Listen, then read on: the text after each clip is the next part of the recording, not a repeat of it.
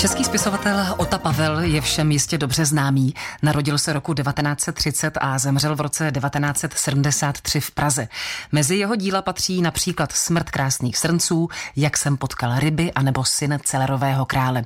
Co má ale tato osobnost společného s radnicemi na Rokycansku, konkrétně s jedním radnickým domem, tak to už nám teď poví spolupracovník muzea Josefa Hiláka v Radnicích René Keller. Stojíme před hasičskou zbrojnicí jednak proto, abychom si připomněli sbor dobrovolných hasičů, který byl založen v roce 1884, a potom zajímavou historií, která se týká období předválečného. Tento dům je totiž také spojen se známým českým spisovatelem 20.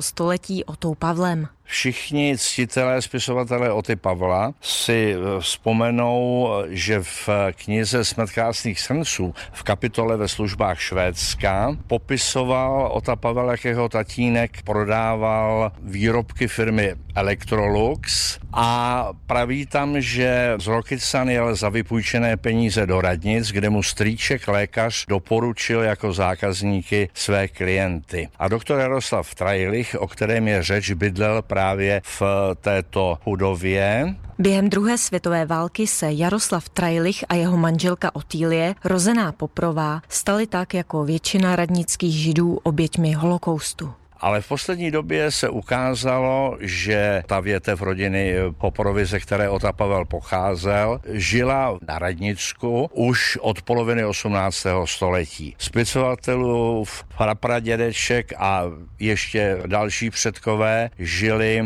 v Řešihlavech a Velhotce, a ukázalo se tedy, že Ota Pavel měl hromku v genech nejenom pro ta známá místa, jako je Branov a hospoda u Rozvědčíka, ale i pro tu část Berounky, která leží na Radnicku. K těmto informacím jsme se dostali právě přes osobu doktora Jaroslava Trajlicha, kterého Leo Popper, spisovatelův otec, navštívil jako zástupce firmy Electrolux. Uvádí spolupracovník Městského muzea v Radnicích René Keller. Řada radnických občanů si i v současnosti cení vysavačů této firmy coby technické památky a zároveň jako upomínky na rodinu spisovatele Oty Pavla, která se historicky váže nejen k budově dnešní hasičské zbrojnice v Pikově ulici, ale k Radnicku obecně. Kateřina Dobrovolná, Český rozhlas.